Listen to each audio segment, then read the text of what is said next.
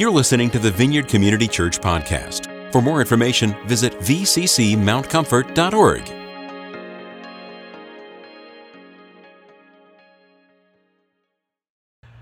This past Wednesday, during morning watch, I felt like the Lord was, uh, was speaking something directly to me, but I think it, it went beyond just me.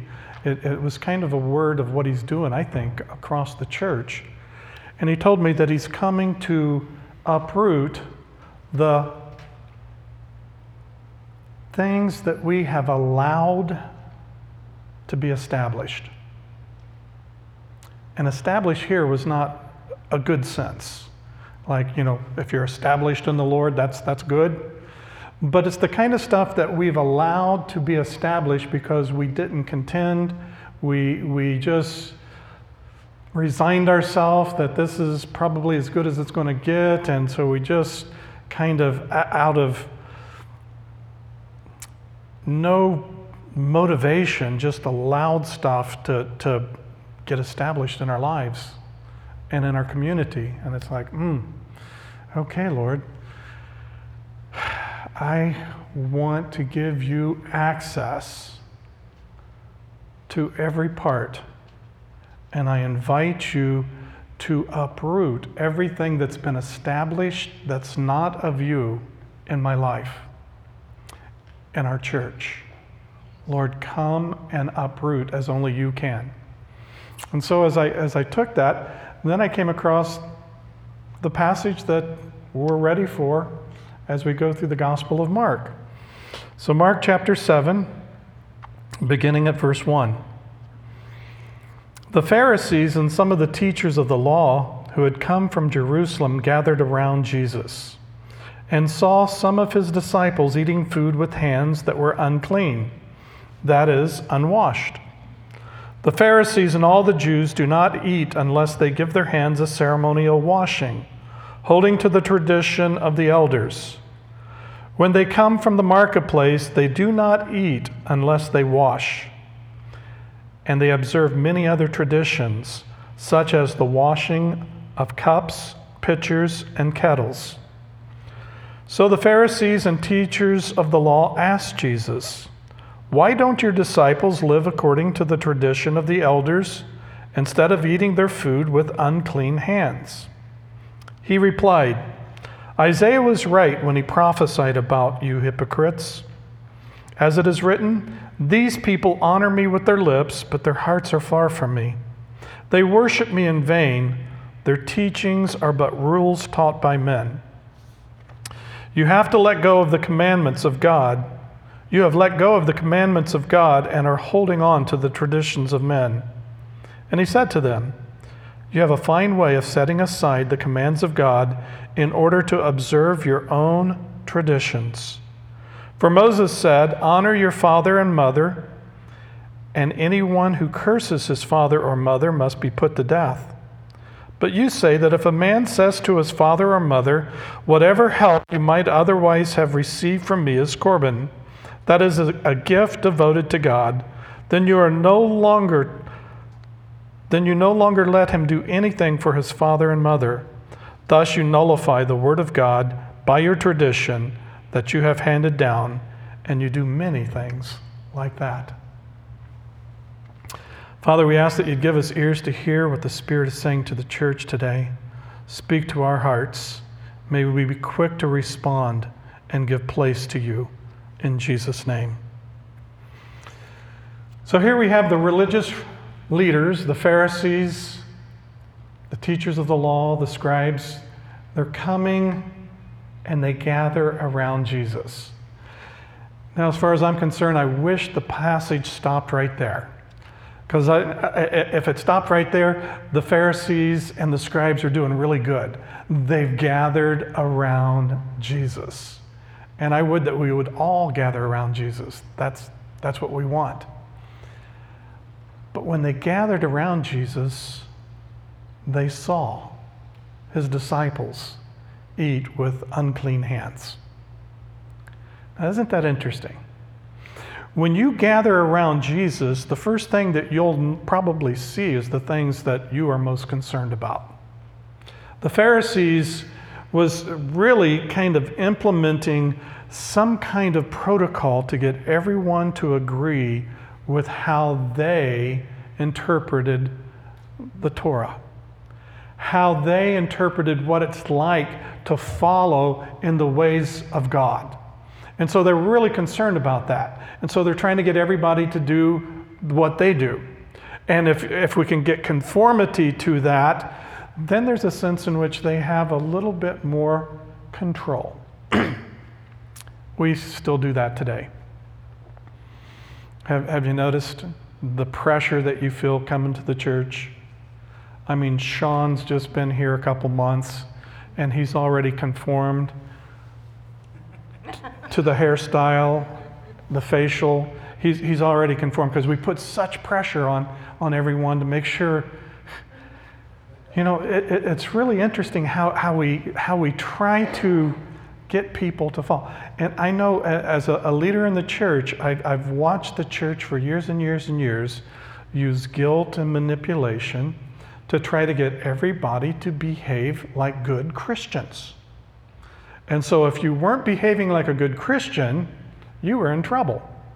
And so we would conform. How do you know if you're behaving like a good Christian?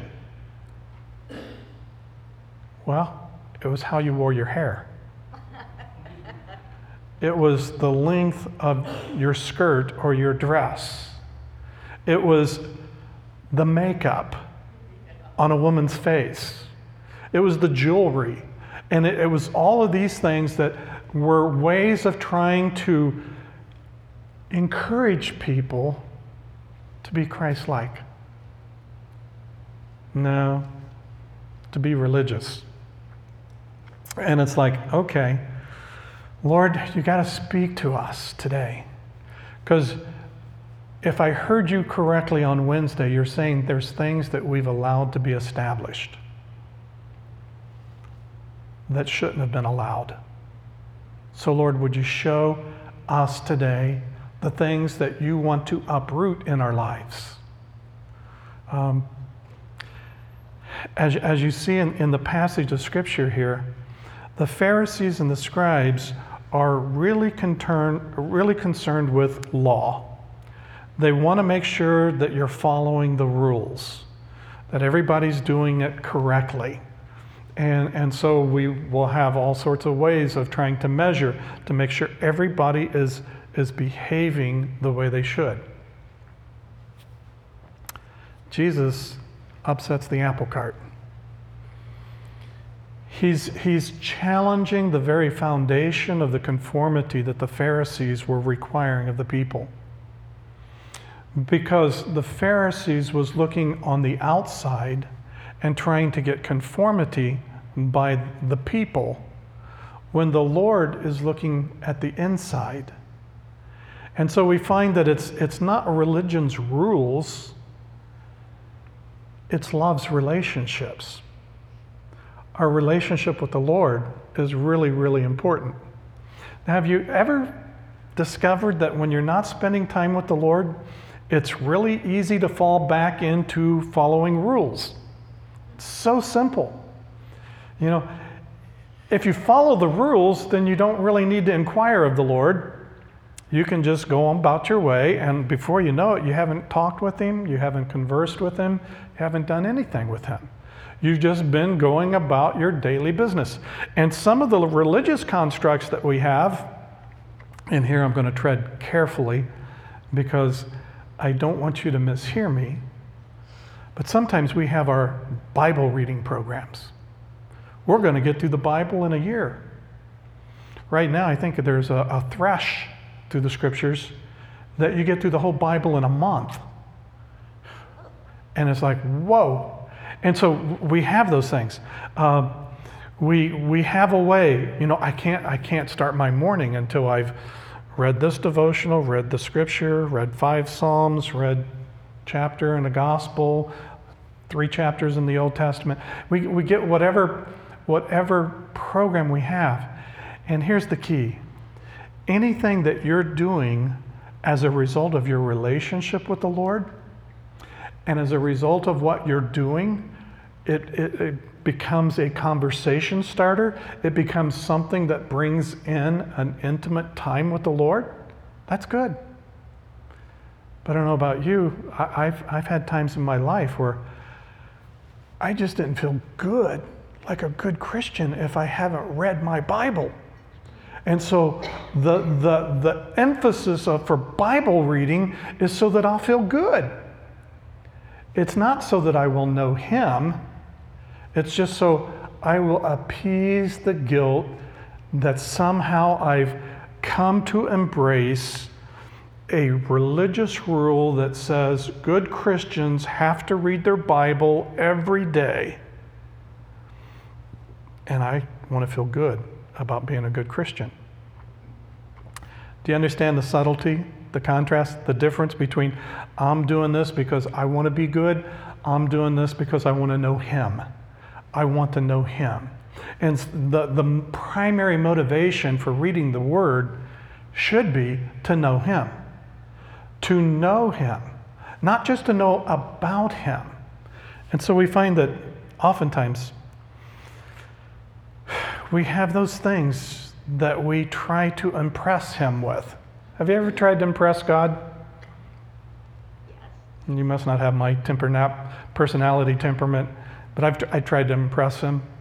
You know, sometimes I'm I'm there and I I'm really wanting to do something, and all of a sudden I realize, oh, that's the wrong motive. You know, I shouldn't do it for that motive. So I'm talking to the Lord and I say, Oh Lord, please forgive me. And I start beating myself because I'm doing it from the wrong motive. And as I'm beating myself for, for doing it with the wrong motive, when I get done, I'm thinking, I bet he's really impressed with me. I bet he really sees how, how devoted and mature I am and, and how I want to do it right. I'm sure I impressed him today. Whew. And all of a sudden, the religious spirit comes in the back door.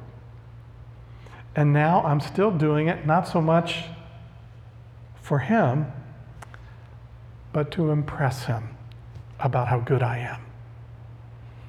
Isn't it amazing how complex that stuff can get? That we can't even discern it until we get down into our hearts. For the scripture says, above everything else, guard your heart, for out of it flows the well springs of life. Everything about life comes from your heart.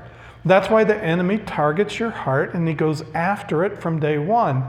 And if he can't get you to do all the bad stuff that he wants to do to destroy your heart and your sense of identity and purpose and fill you with shame and condemnation, then he'll do it on the religious side.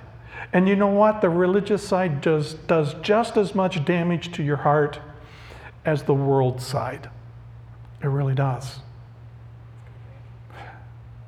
For years, I've had to deal with my own self righteousness because I read more than everybody else, I prayed longer than everybody else, I led more people to Jesus than everybody else. And I was just quite sure that the Lord was impressed that He had me on His team. Man. And it's like that self righteous thing, the religious spirit that comes upon us that causes us to perform and to excel, not because we know who He is and we're doing it hand in hand with Him, but in order to self promote to look amazing. And it's like, oh. So, Lord, help us. Help us today. Help us not to fall into the religious spirit that we see that the religious leaders of the day were totally, totally in. So they gathered around Jesus, and so far that's as good as it got. And then they saw the disciples eating with unclean. Now, mind you, if the disciples were eating with unclean hands, my mother would be all over them. She would be telling them, Get in and wash your hands. But that's not what this is. It wasn't an issue of hygiene. The disciples' hands were clean, they just hadn't gone through the ceremonial process that the religious people were trying to put so that they would have control and there would be more conformity. And so now we'd have our fingertips up and the pour the water and get all. It was all about religious show. Hmm. So when we gather around Jesus, like we did today, like we're doing right now, what is it that you see? Does your eyes go around and look at everybody else and see where they're coming up short? Are you, are you enamored with his beauty, with his love, with his goodness? Do you see him for who he is? Or do you try to identify him by the behavior of those who say, He's my Lord? Do you try to identify the Lord from the basis of how Christians behave? Hmm. We tend to say, see through our own set of lenses.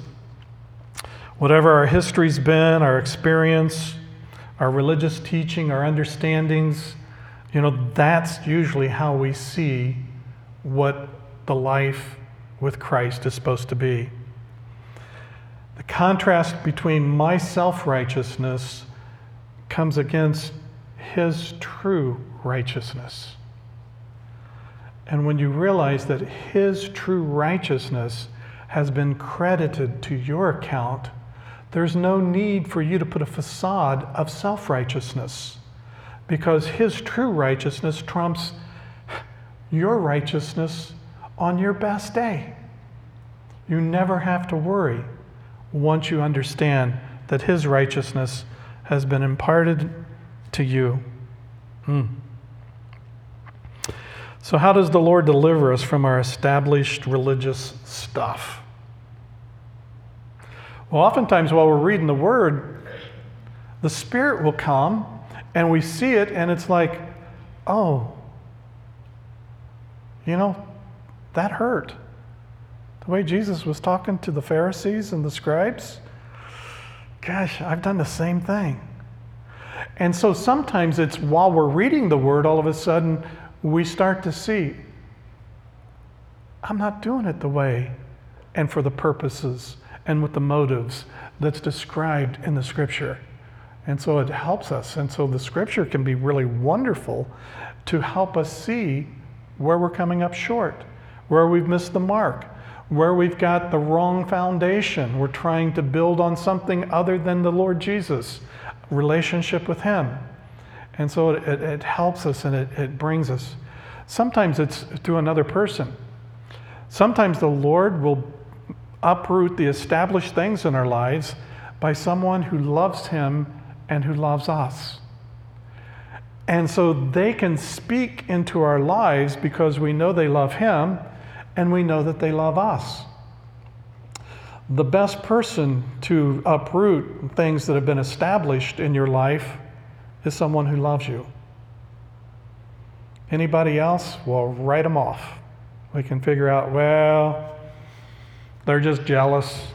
Well, they haven't got the revelation of the kingdom that I have, and therefore what they're saying really isn't justifiable.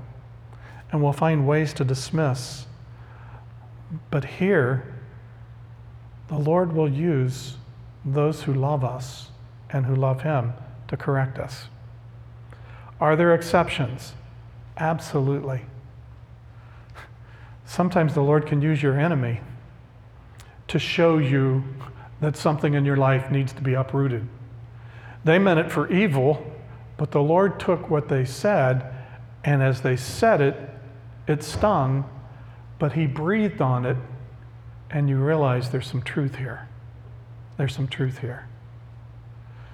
I love that picture of David when Absalom is trying to overthrow his father's throne, and David is leaving Jerusalem, and Shimei's on the hillside one of uh, Saul's relatives, and he's shouting out all these derogatory things at King David and just saying all this stuff bad about David. And it's like, do you realize this is the king who could just say, Would somebody go and kill that man? And nobody would have questioned it. There had been no trial. There wouldn't be any. He, he was the king. He, he could have done that. And matter of fact, his mighty men wanted to go kill Shimei. And, and David said, No, no, no, no. Perhaps the Lord will hear and have mercy. And I remember when the Holy Spirit just kind of unveiled that passage of Scripture to me as I was reading through the Word, and I just realized, you know, when I get insulted, the Lord could speak to me through an insult if I have ears to hear. And so I say, Lord, I always want to hear what you have to say. If there's only like 5% of truth in all these accusations that are coming against me, I don't want to miss the 5% because the 95 is inaccurate. And dismiss the 5% because 95% is, is just not true. And it's like, okay, the heart of King David was, Lord, I want to know if what's being said is coming from you or not. And even if it's coming from an enemy, I want to know if there's any truth, if there's a speck of truth that you want me to hear and uproot whatever is in my life. This is not an exhaustive teaching on how to uproot because I'm just discovering I didn't even know I had some things that needed uprooted. Yeah, maybe I did. but it's like, okay, Lord, continue to teach, continue to show us what needs to be uprooted in our lives. Anything that keeps us from being with Him, take note of. Take note of. Hmm. Do we have idols? Anything that we esteem higher than Him? Anything that you esteem? Fortunately, I've been around people. Uh, I've been with, with parents who have only children, and that only child was God. And they esteemed their child above the Lord. And it was just like, oh, I'm so, I'd be so worried what would happen if something happened to this child when, when they exalt anything above the Lord, I get, I get concerned. Where do we spend our time, our money, and our thoughts? Now I'm going to go into a little meddling here. but it's like a lot of times when I turn into hyper spiritual mode, the first thing I ask the Lord is about my golf. Always goes to golf. Lord, am I spending too much time golfing? Am I spending too much time, too much money golfing?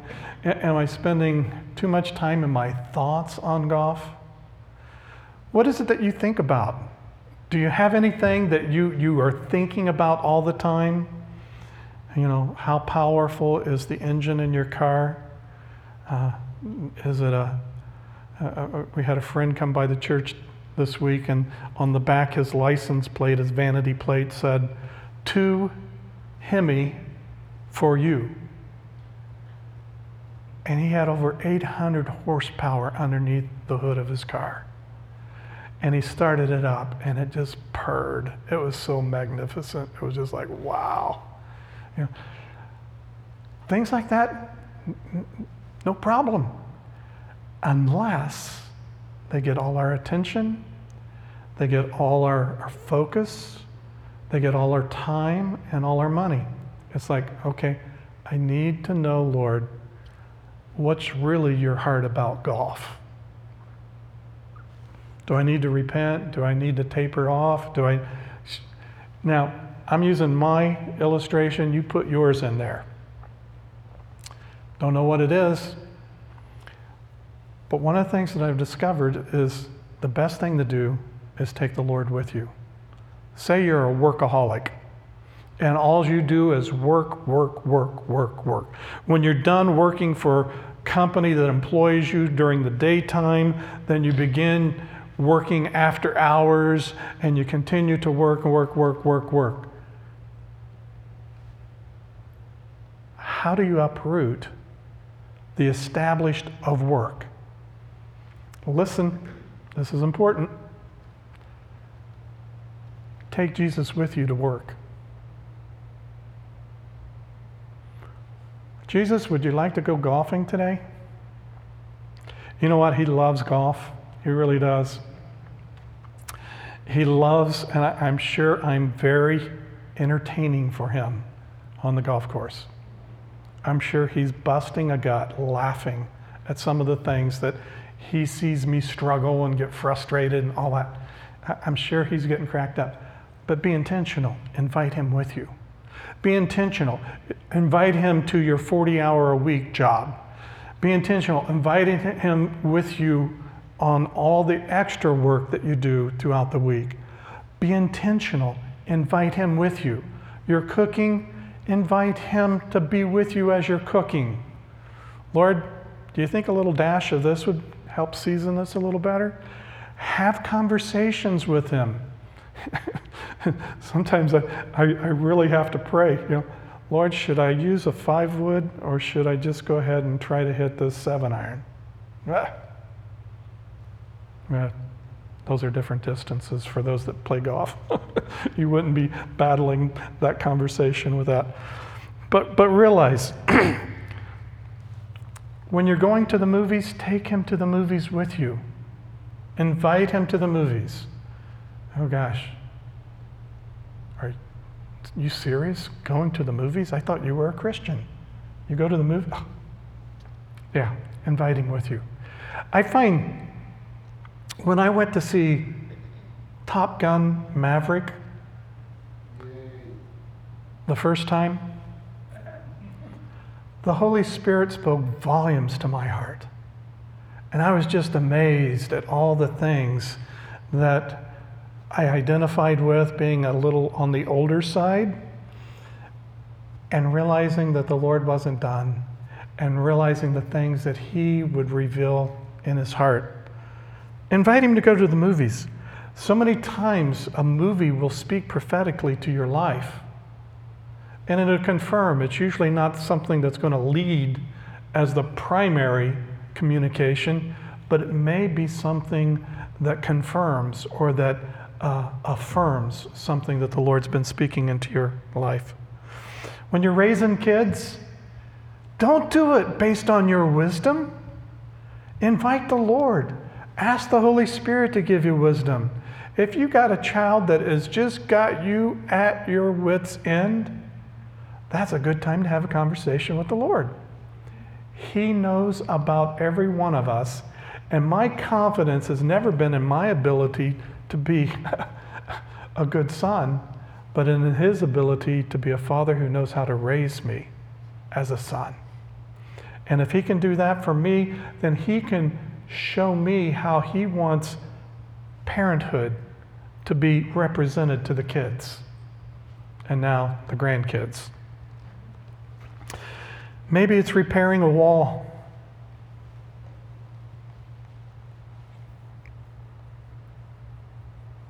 Mondo came out to our house this week and we thought we just need a little little mud patch, a little drywall around there, and as he's looking into it, we find, oh my stars, we've got termites.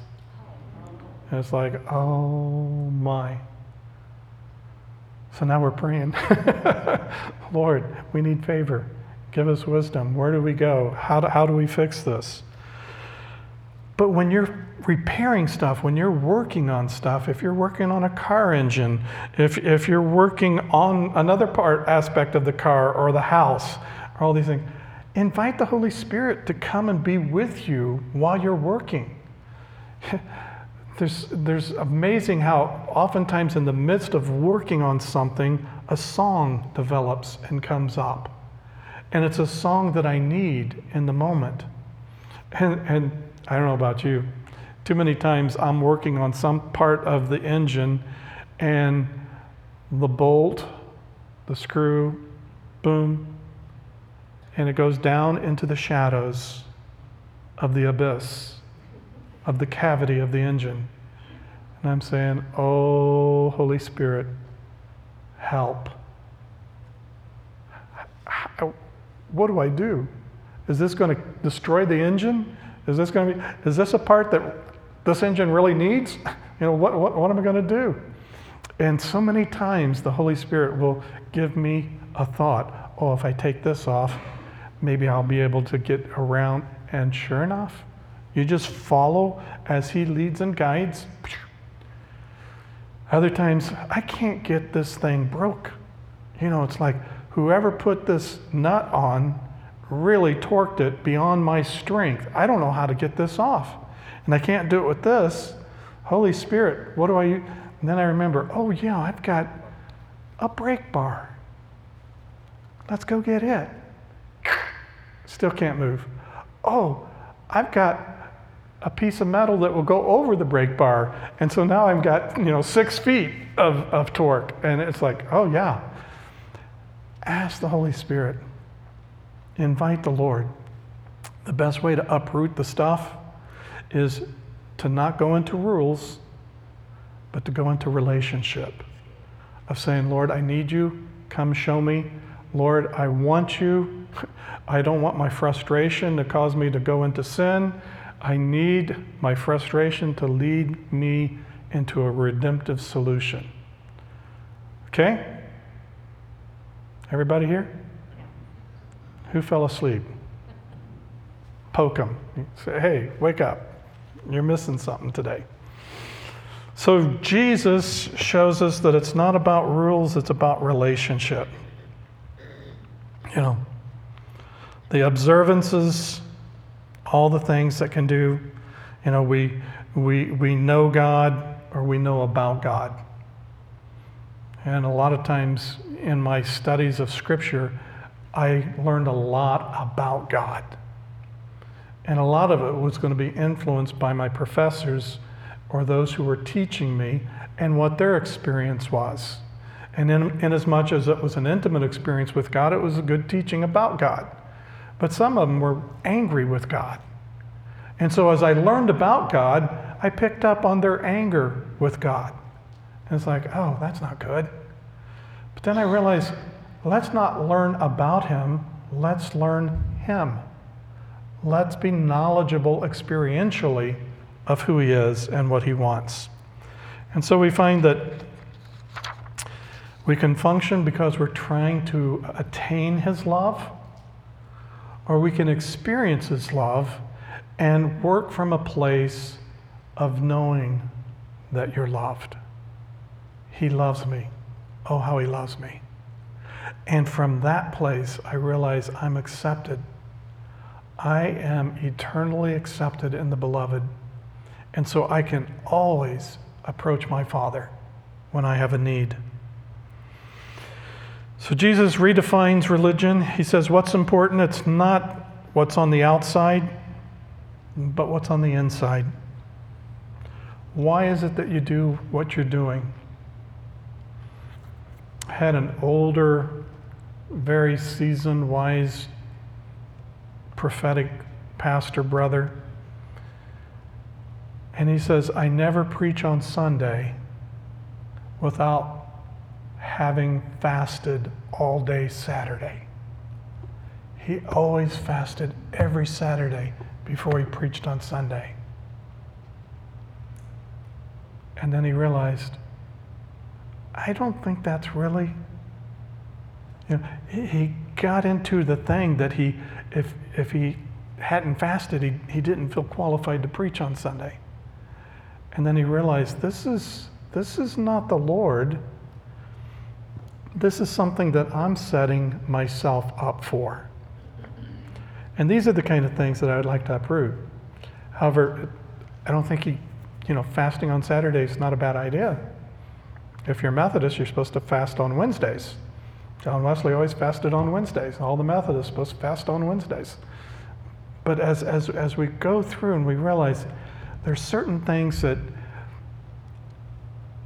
we do because if we do them, then we feel confident and we feel adequate. And I'm just thinking, Lord, I think you're addressing those things that have been established. That for me to really have a sense that You and I are on good terms. I've got to do X, Y, and Z. And now the basis for feeling good about my relationship is what I've done and not how I spent my time and who I've been with. Is this anybody getting this? So, Lord, we welcome you to come and to uproot everything that we've allowed to be established. And even as you came to uproot the traditions of men that were causing the commandments of God to be null and voided, Lord, we just say, uproot, uproot everything that we've allowed to be established. But it's not of you, and it's not building in intimacy with you. It's causing us to have a false confidence in our religious self. In Jesus' name. So you could leave today's service and just say, okay, I'm not going to read the Bible anymore. Forget that Bible reading program. I'm not going through the Bible in a year. Don't mishear. It's the motive behind why you're reading what you're reading. Let's make sure we're reading the Word and we're reading the Word to know the author, not so that we can win arguments with another religious group. The external behaviors and actions from holding on to the words he speaks. Hmm. It's his commands. But when you understand a command that comes from the Lord, it's really about hearing His voice. I've never found that the Lord is oppressive with what He's commanded, but He's always speaking in love. So let's not dodge the hard work of listening to Him and falling back into rule keeping because it's easier to keep rules than it is to be current in a relationship. So, Lord, as we take communion today, we thank you for your body.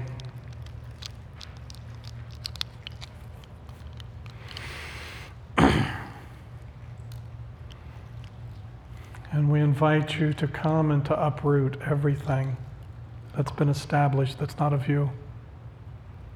We acknowledge that you're the true bread of heaven. You're the one who sustains us. You're the one that gives us life. We receive the bread that represents your body with thanksgiving, and we eat in remembrance of you.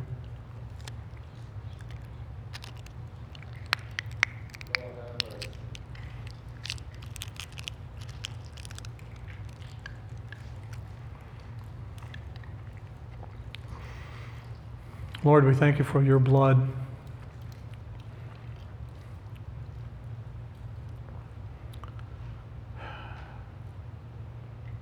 We understand from the circulatory system that the blood releases nutrients to our body and it absorbs the toxins that need to be removed from us. And we say, Lord Jesus, your blood is the superior blood of all blood. You have released to us the good news of the gospel. You've established relationship with God the Father, with yourself, and with Holy Spirit. You've removed our sins from us. You've taken out everything that's toxic, and you continue to do so. And so, as we receive your blood today, we do so with thanksgiving as we drink in remembrance of you, we invite you to remove all the toxins, the stuff that we've allowed to be established in our lives. In Jesus' name. I don't know about you, but I, I feel like this week has been a, a cleansing week. Could have been because I had a colon, colonoscopy. and had to prepare and, and go through a whole process. But I think that's what he's doing. He, he, he's bringing a cleansing to us today. And he's inviting, as he's, as he's washing out everything that would harm us, he's given an invitation for us to experience a fresh baptism of his love. And so, as we sing this song, allow the Holy Spirit to minister to you individually and receive the baptism of the Lord's love. Let's stand as we sing.